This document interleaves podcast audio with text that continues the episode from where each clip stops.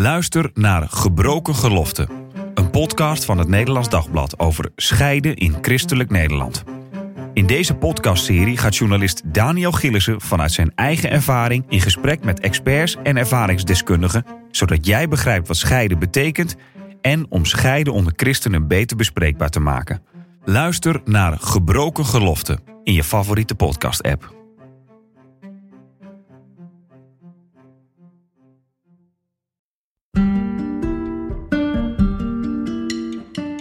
Leuk dat je luistert naar de Relatiepodcast. Iedere week praten we hier over liefde, relatie en seks. Vanuit christelijk perspectief. Welkom. Ik ben Marien Korterink en deze week praat ik met relatiecoach Kokkie Drost over porno en de vraag: waarom vinden we het niet leuk als onze partner porno kijkt? Goed dat je er bent, Kokkie. Dankjewel. Ja, we hebben het al eens eerder over porno gehad. Even helder toch neerzetten. Wat is porno en wat valt er allemaal onder? Nou, de letterlijke beschrijving is alles wat seksuele handelingen beschrijft. Ehm, porno is eigenlijk een soort van ehm, ja, wat de prostitutie, prostituees. En uh, grafie is de beschrijving daarvan. Dus dat is wat porno is. Ehm, maar echt pornografie, zoals we het nu kennen, is pas sinds uh, dat de boekdrukkunst is uitgevonden. Is er echt officieel sprake van porno, omdat er dus Um, je kunt in een niet-publieke ruimte kun je op je eigen manier vormgeven aan nou ja, die fantasieën die je kunt hebben bij die beschrijvingen rondom seks. Dus maar dat, je denkt misschien snel aan video's, aan, ja. aan, aan, aan, plaatjes. Maar het is allemaal weet je, aan de tijd onderhevig. Het begon bij de boekdrukkunst, plaatjes inderdaad. Toen werd de videografie uitgevonden, fotografie. Nou, en direct waren daar ook de eerste pornofilms en de pornoplaatjes. Ja. Maar teksten vallen er dus ook onder? Ja, zeker, ja. Jij schrijft deze week over porno en je zelfbeeld. Wat heeft dat met elkaar te maken? Ja, dat is een hele diepe. Ik ga er toch even kort iets aanstippen. Um, kijk, mensen die porno kijken, dat heeft natuurlijk niet. Ik kan niet zeggen van oh, iedereen die porno kijkt heeft een laag zelfbeeld. Uh, maar het kan wel iets doen met de manier waarop je naar jezelf kijkt. Dat is eigenlijk ook waarom ik het uh, hier vandaag over wil hebben. Um, juist omdat we zeker in christelijk Nederland porno in een hoekje hebben gezet. Ja, daar zitten toch wel de vieze, de vieze mannetjes. Met name, Terwijl heel veel gebeurt, hè? Zeker, ja. Ik kan me een column herinneren van Tim van Wijngaarden... een tijd geleden in de EO-visie. Um, EO-visie had een onderzoek gedaan naar kijken christelijke mannen uh, porno. Nou, dat was behoorlijk uh, percentage, 60% of zo. En toen had een van die eindredacteuren gezegd... ja, die moeten dan wel allemaal in therapie. En toen had Tim van Wijngaarden gezegd: Wacht eens even, die 40% die ligt dat ze porno kijken, die moeten in therapie. Oh, ja. Dus ja, hij is een cabaretier, hè? Tim cabaretier, dus je moet het even. Maar ik vond dat wel even de spijker op zijn kop. Ik denk, ja, we moeten om te beginnen moeten we hier veel eerlijker over zijn. Dus eh, dat porno kijken vaak iets kan doen met je identiteit, zeker in christelijk Nederland, heeft alles mee te maken dat um, ja, dat toch nog wel in het hoekje zit van, oeh, dat is zondig, dat is slecht. Dan ga ik niet zeggen, nee hoor, het moet allemaal kunnen en alles mag. Dat is wel wat, ja, juist de andere kant ons wil laten geloven. Van het is um, helemaal prima ja. en accepteer het. Uh... Ja hoor, en uh, van porno kun je van alles leren. En ik wil juist op een eerlijke manier over uh, porno gaan, gaan praten. En vandaag juist benaderen vanuit de kant van de partner. Wat als je partner porno kijkt. Ja, of waarom en... je zelf moeite kan hebben met het feit Precies. dat je partner porno kijkt. Ja, ja. He, want um, ook daarin willen mensen ons vaak laten geloven... ja, wie doe je nou kwaad met porno kijken? Je mishandelt, je misbruikt niemand... Um, het is toch alleen je eigen seksualiteit en uh, het doet toch niet iemand anders schade mee. Um, en je gaat niet daadwerkelijk vreemd, die wordt ook vaak aangevoerd. En toch merk ik in mijn praktijk dat mensen zich daadwerkelijk bedrogen kunnen voelen, minderwaardig kunnen voelen, dat het voor heel veel ellende in een relatie kan zorgen. Ja, en ik wil er vandaag eens met jou over hebben waarom dat zo is en ja. wat we daarmee moeten. En uh, daarbij vind ik het heel belangrijk dat we het uit het hoekje van de schaamte en het taboe halen. Um, want weet je, porno maakt heel veel relaties kapot. Ja, maar jij zegt. Onbewust. En juist door het veel meer in het licht te gaan zetten. Uh, hoop ik dat we dat kunnen gaan doorbreken. Maar jij zegt, hè, in christelijk Nederlands zat het vaak in het, of zit het misschien zelfs nog wel in het hoekje van, uh, daar praten we niet over. Maar als jij zegt, jij zegt bijvoorbeeld, we noemen het, het is geen vreemdgaan, wie doe je er nou kwaad mee? Maar als we nu gaan zeggen, uh, het is vreemdgaan, je doet er heel veel mensen kwaad mee. Mm -hmm. Dat maakt natuurlijk niet makkelijker, denk ik, om dan te zeggen, ik doe dat trouwens. Nee, dus ik zal deze eventjes toch op een bepaalde manier relativeren, zonder dat ik de zwaarte er meteen van af wil halen. Um, nou, in principe is elk seksueel wezen wel gevoelig voor een seksuele prikkel. En um, voor welke prikkel jij gevoelig bent, is natuurlijk weer heel persoonlijk. Ja. De een is daadwerkelijk gevoelig voor die, uh, nou ja, ik noem het maar even de heftige pornoprikkels. Maar je hebt porno ook in allerlei soorten maten. Ik wil niemand aanmoedigen om nou maar eens even te flink te gaan googelen. Maar er is natuurlijk hè, voor, voor elk wat wils, om het zo maar even te zeggen. Dus laat ik gewoon vooropstellen, we zijn er allemaal gevoelig voor.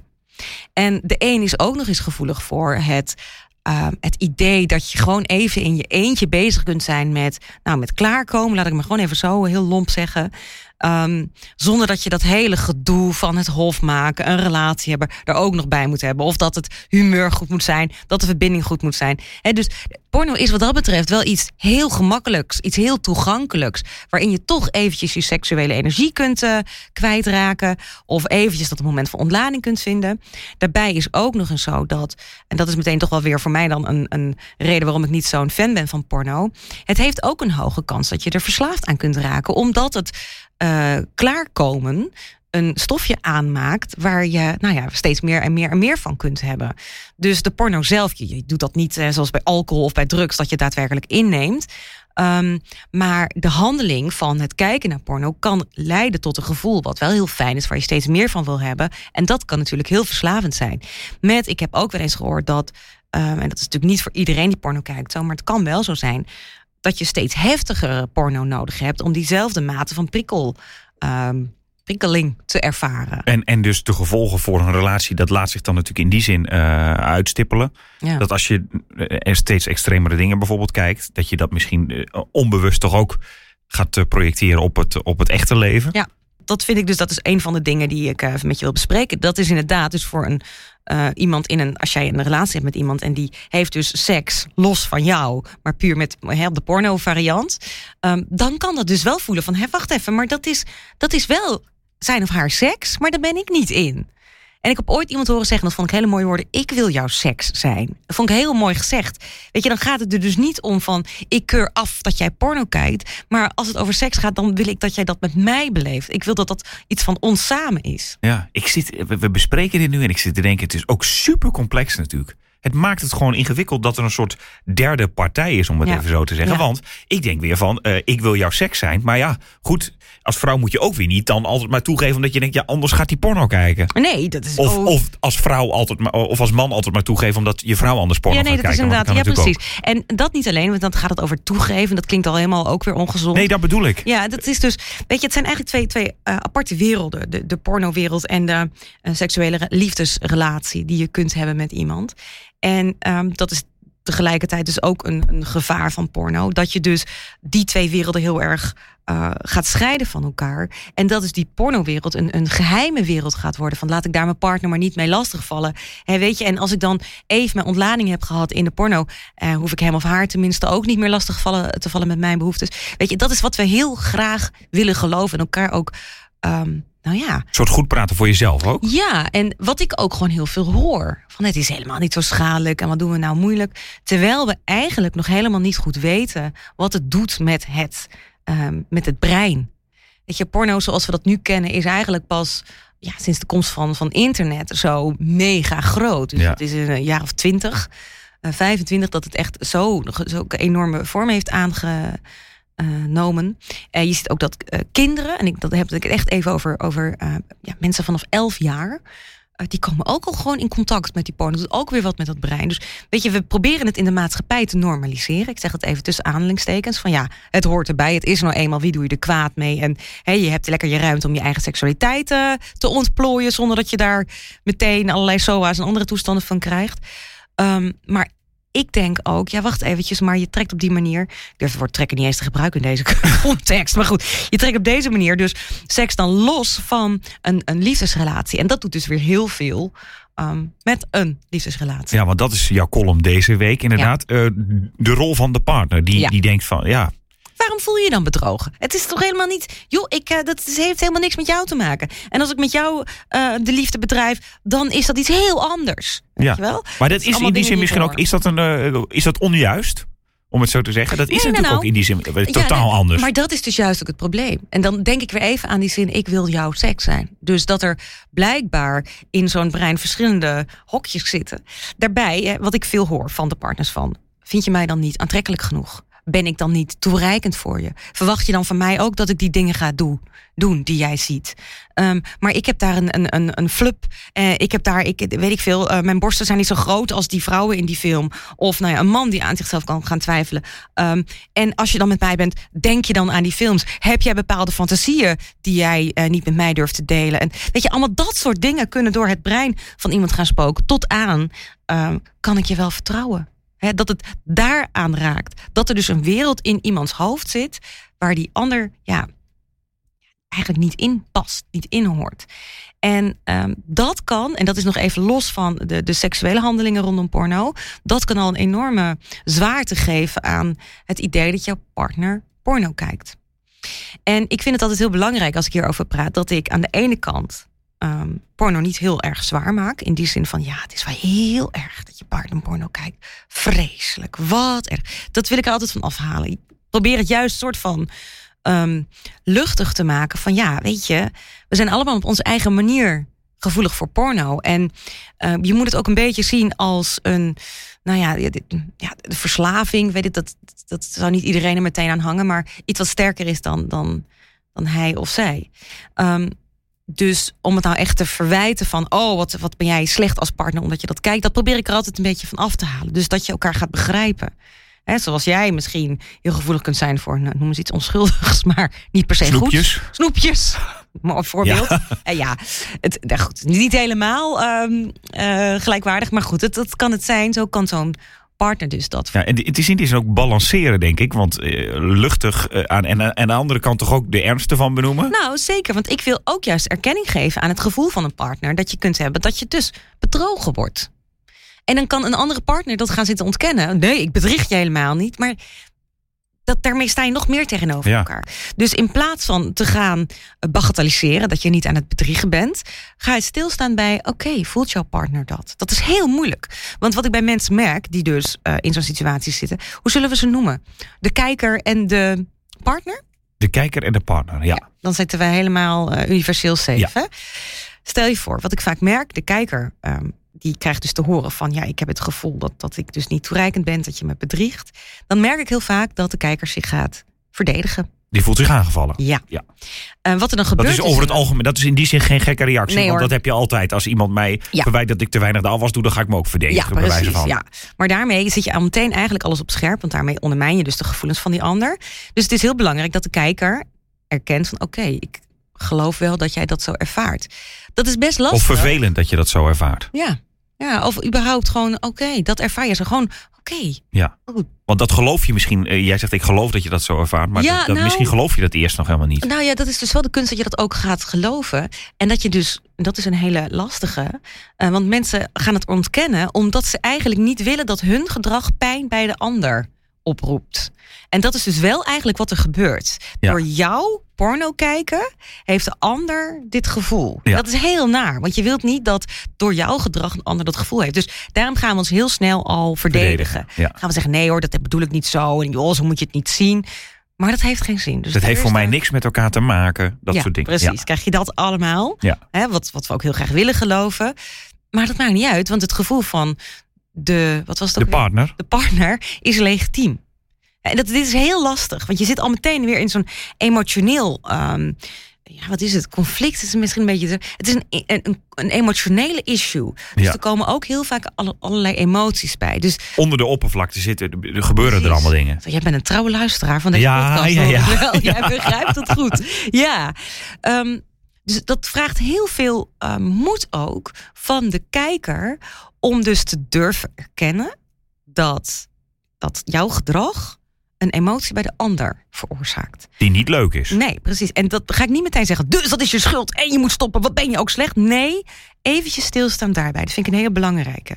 Ik denk dat als je op die eh, manier een gesprek begint... dat je al zoveel hebt gewonnen. In het Laat dat eerst maar even elkaar. zo eh, bestaan. Ja. Want dat je in ieder geval al erkent van dat is Ja. niet fijn. eh, dat mijn gedrag dat bij jou doet. Precies. En dat kan niet meteen betekenen van... dus je moet stoppen, want jij bent hier de, de viespeuk en de slechterik en zo. Daar gaat het even helemaal niet om. Maar wat is dan wel de volgende stap? Ja, jij wil meteen weer naar de oplossing. Nee, maar ik denk meer van, ja, nee, dat moet je even laten Ja. bestaan. Ja. Maar je denkt dan wel, als, dat, als, als je dat niet wil doen, wat, wat is dan wel de volgende Ja, nee, stap? maar d- dat is eigenlijk. ehm, er zitten heel veel stappen tussen. Kijk, wij zijn geneigd om meteen naar de oplossing te gaan. Er lijkt namelijk ook gewoon een simpele oplossing te zijn. Als Ja. hij gewoon stopt met porno kijken, ja, lekker, klaar. gemakkelijk is dat. Als Nou, dat, dat is voor- natuurlijk in die zin toch ook een hele makkelijke oplossing. Dat, nou ja, ik weet niet of je wel eens hebt gepraat met mensen die eh, nou ja, verslaafd zijn aan porno. Dan is stoppen ongelooflijk moeilijk. Nee, maar ik bedoel meer van, eh, ik, eh, ik snap dat het niet makkelijk is. Maar hetzelfde met als eh, je in een relatie je vindt dat de een te veel wijn drinkt. eh, en de partner zegt van, ik heb te maken met jouw emotionele bui omdat jij te veel drinkt. De simpele oplossing Ja. is dan, ook al is het heel ja, ja. moeilijk, stoppen met drinken. Zeker, zeker. Nee, en zo is dat in zo. deze ook. Ja. Het probleem kan wel opgelost zijn. En Maar net zoals met iemand die te veel wijn drinkt, dat als jij alleen maar stopt omdat dat moet van je partner, dan beklijft dat. je moet intrinsiek gemotiveerd zijn om te stoppen. Zo, ja. Dat zelf willen.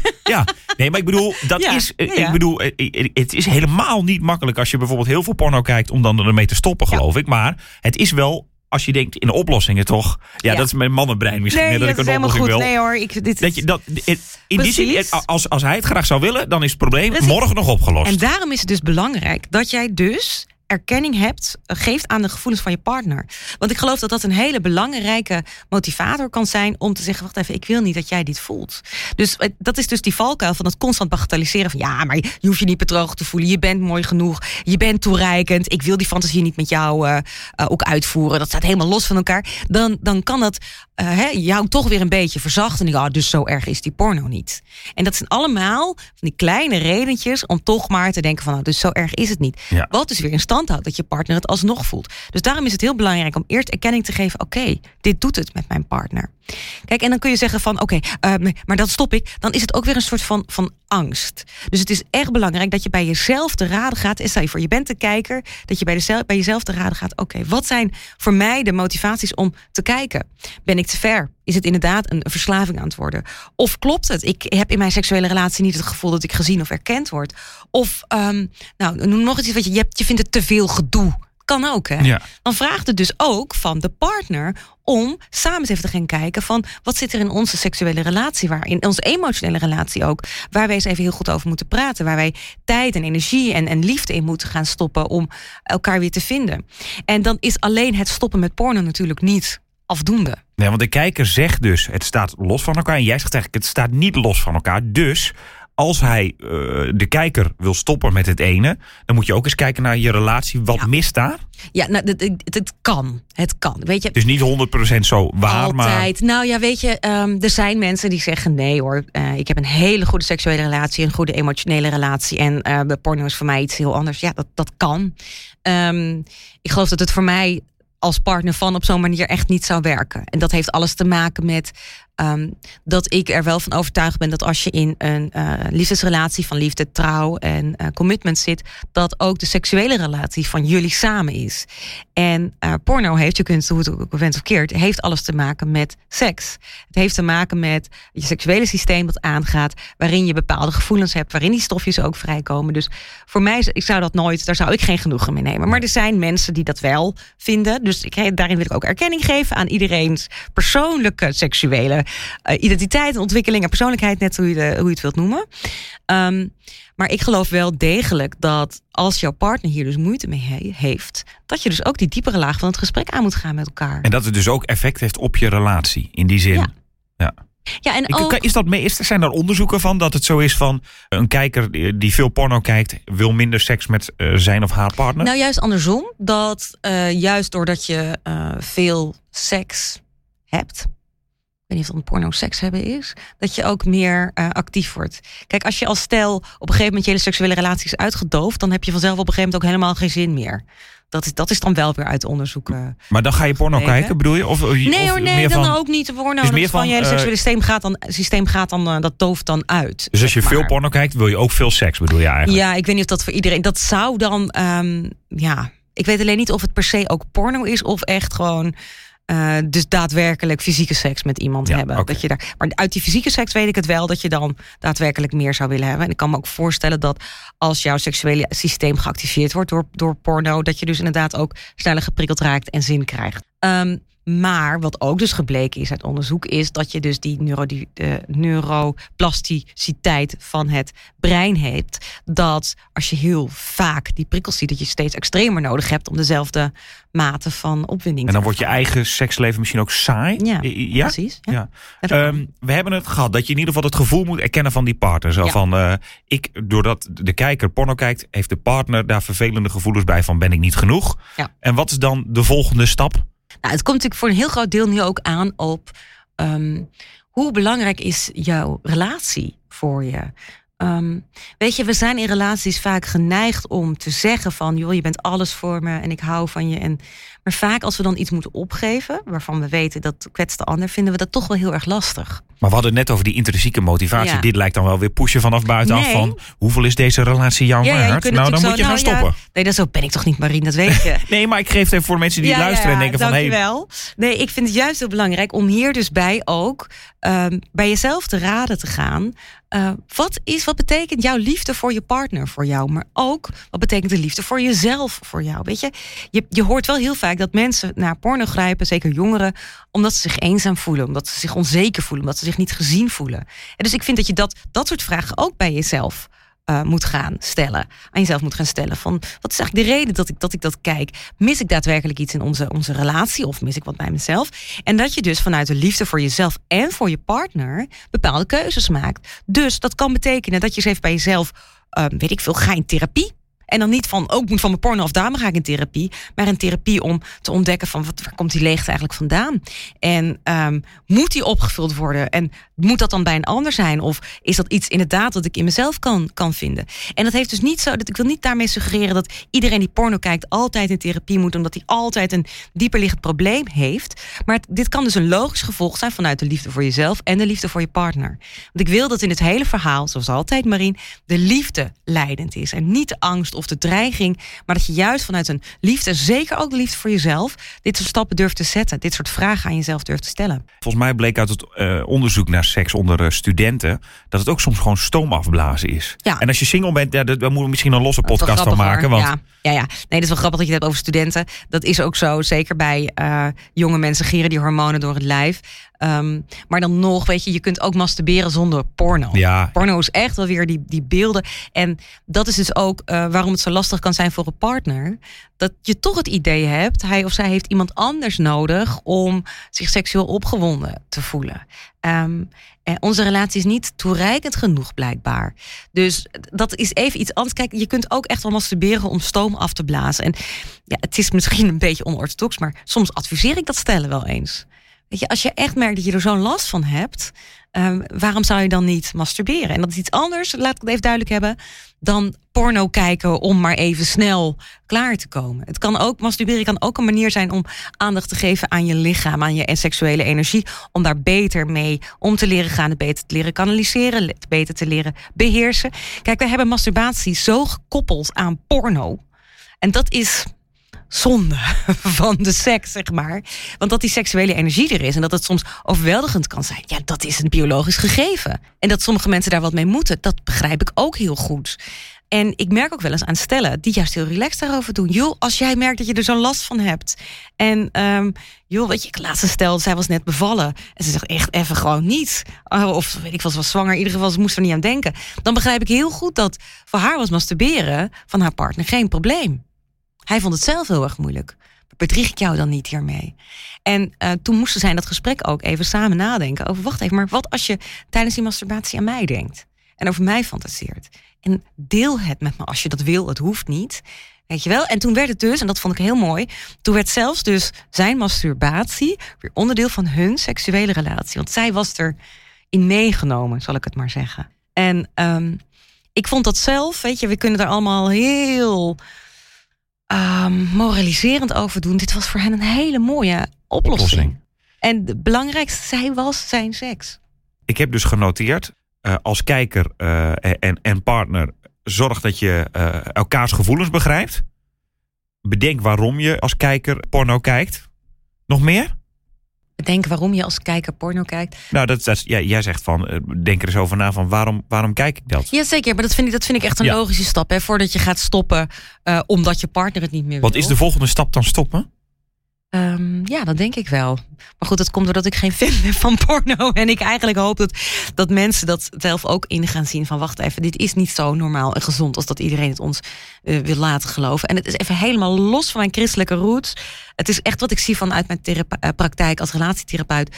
Um, wat porno kan doen in relaties. Wat porno kan doen met, ook met een relatie met jezelf dat voor mij is eigenlijk niet een andere uitkomst dan, ja, wacht even, dit is, dit is niet een gezonde kijk op seksualiteit. Er zijn ook wat therapeuten die er misschien minder moeite ja, mee zeker, hebben. Die dus zijn het is er een verschil van mening gewoon. Ja, ja, ja dat, is, dat is zo, maar dan zit je dus bij mij het verkeerde adres. Ja, ik ben nee, geen nee, ik, ik bedoel het is wel goed om te benoemen dat er inderdaad ook mensen Ja, zijn. en ik zie natuurlijk echt vanuit mijn praktijk, ik zie er schaduwgevallen. Hè, mensen die gewoon geen enkel probleem met porno, die kloppen niet bij mij aan. Ik heb, ik heb gewoon te veel ellende gezien op dat gebied om uh, te kunnen zeggen van, oh, het valt allemaal wel mee. Nee, ik zie echt juist, en, en dit niet alleen vanuit uh, dat een partner zich bedrogen voelt, dat is ook vaak, een, dat is echt een bijkomstigheid, laat ik het dan maar even zo noemen. Een logisch gevolg van wat er gebeurt in relaties. Maar juist ook hoe de kijker zelf kapot gaat van binnen. Van, van, van zijn eenzaamheid, van schaamte. Van, ja, soms voelen mensen zich echt gewoon letterlijk vies. Dacht als laatste nog samen porno kijken? Ja. Ja, wat, uh, wat dacht je daarvan? Nou, nee. nou, meer van. Kijk, uh, qua, qua, oplossing, als je er echt in je relatie dus open over kan praten. Ja. En, en, en is dat dan fout? Want dan maak je dus wat jij zegt met dat masturberen bij dat, voor, bij dat stel wat je Dan had. is het jullie seks. Dit is je onderdeel van Ja. je seks. Maar Nou, goed, zijn- jij vindt in- porno misschien intrinsiek Ja. eh, fout. Dus dan, dan nou moet je het weet niet je, doen. ik maar, zeg niet vaak fout of goed. Eh, daar ben ik Je hebt heel er moeite mee. Ja, nou ja, ik ben er geen fan van. Dat is dan een manier Ja. waarop ik het uitdruk, laat ik maar zeggen. Ehm, nee, er zijn heel veel therapeuten die dit soms adviseren aan cliënten. Dat ze dan even hun eh, seksuele prikkelgevoeligheid weer eh, vinden. Ehm, ja, ik vind dat zelf voorbij gaan aan het rustig aan weer ontdekken van je seksualiteit. Het even stilstaan bij wat, wat je lijfelijk voelt met elkaar. Kijk, porno is op, in dat opzicht ook een hele snelle prikkelgever. Hè, Het, het werkt als een tierenlier. Je ziet twee mensen van allerlei spannende, bloterige dingen doen. En zoef, daar gaan de hormonen aan. En woe, je bent... Het is ook een hele ja, van 0 naar 10 in. eh, ja, in een minuut of twee. Weet je, zo snel kan dat gaan natuurlijk. Dus d- dat vind ik al tekort doen aan eh, dat, dat seksualiteit, dat seks juist ook iets kan zijn waarin je tijd en aandacht neemt voor elkaar. En dat je je eigen seks samen weer opnieuw ontdekt. Dus ik vind het ergens iets luis. Dat ik dat woord er dan maar aangeven. Ehm, daarbij vind ik ook dat je je echt wel mag verdiepen in hoe porno ontstaat. Zijn die acteurs, actrices daadwerkelijk helemaal vrijwillig in die wereld ge, eh, beland? Ehm, hebben ze er echt plezier in? Zijn de beelden die je ziet goed voor jouw seksuele ontwikkeling, voor jouw kijk op seks, voor de manier waarop jij vindt dat mensen zich tot elkaar moeten verhouden? Ja, en zelf, want dat is mijn eh, persoonlijke overtuiging, ik hou er echt niet van. Ik merk dat ook als ik in film seksscènes eh, zie. Ik vind het niet leuk. Jij denkt, denk- dit is niet realistisch. Nou, nee, dat, dat los daarvan, want dat is natuurlijk ook een ding. Maar ik denk dat is van twee mensen. Dat is niet iets waar ik bij wil zijn. Ehm, en dat is mijn persoonlijke overtuiging. Dat ik dus echt. Ik voel me een beetje. Wat is het goede woord? Vervelend. En ik, hé, dit, dit is van jullie. Jij voelt je een gluurder. Nee, nee, want dat kan Oh. ook nog wel weer. Oh, gluurder. Nou, nee, het is van, van die mensen. Nee, maar je denkt, dat is van die twee mensen en ik zit daarnaar te kijken. Ja, Dus dit, wil ik, dit is van jullie. Dit wil ik helemaal niet dat zien. is toch gluurder? Het is net, ja, misschien. Het is net als dat ik niet in het dagboek van mijn kinderen wil lezen. Dat nee. Dat is iets zo persoonlijks van twee andere mensen. En dat heb, komt denk ik door echt door, door mijn werk. Omdat ik juist zie hoe ongelooflijk goed seks ook kan zijn voor twee mensen. Dit is zo van twee mensen persoonlijk. Het is hun eigen liefdespel. Daar ga ik echt niet. Daar ga ik helemaal niet mij op wat voor manier dan ook in mengen. Dat is een beetje vergelijkbaar met dat je niet in het dagboek van de ander wil lezen. Genoeg over Nou, porno. jongen, we kunnen hier nog een hele podcast over vullen. Ja, Dus want eh, betreft, we hebben het nog nu vooral over porno in relaties gehad. Ja. Maar eh, porno eh, als je single bent, bijvoorbeeld, is natuurlijk weer een, misschien een ander verhaal. Ja, of misschien Ja, ook nou, niet. Het, het Nou, heeft ook alles weer te maken met het houden van jezelf. Echt Ja. waar. Ja. nou, wie weet komt er nog een keer een volgende. Wie weet. Dankjewel voor deze week, Kokkie. De column van Kokkie zet ik in de beschrijving van deze podcastaflevering. En als je ook een vraag hebt over relaties, liefde of seks... of iets wat daarmee te maken heeft waar je graag een antwoord op wil... mail je vraag dan naar podcast.nd.nl. Tot volgende week.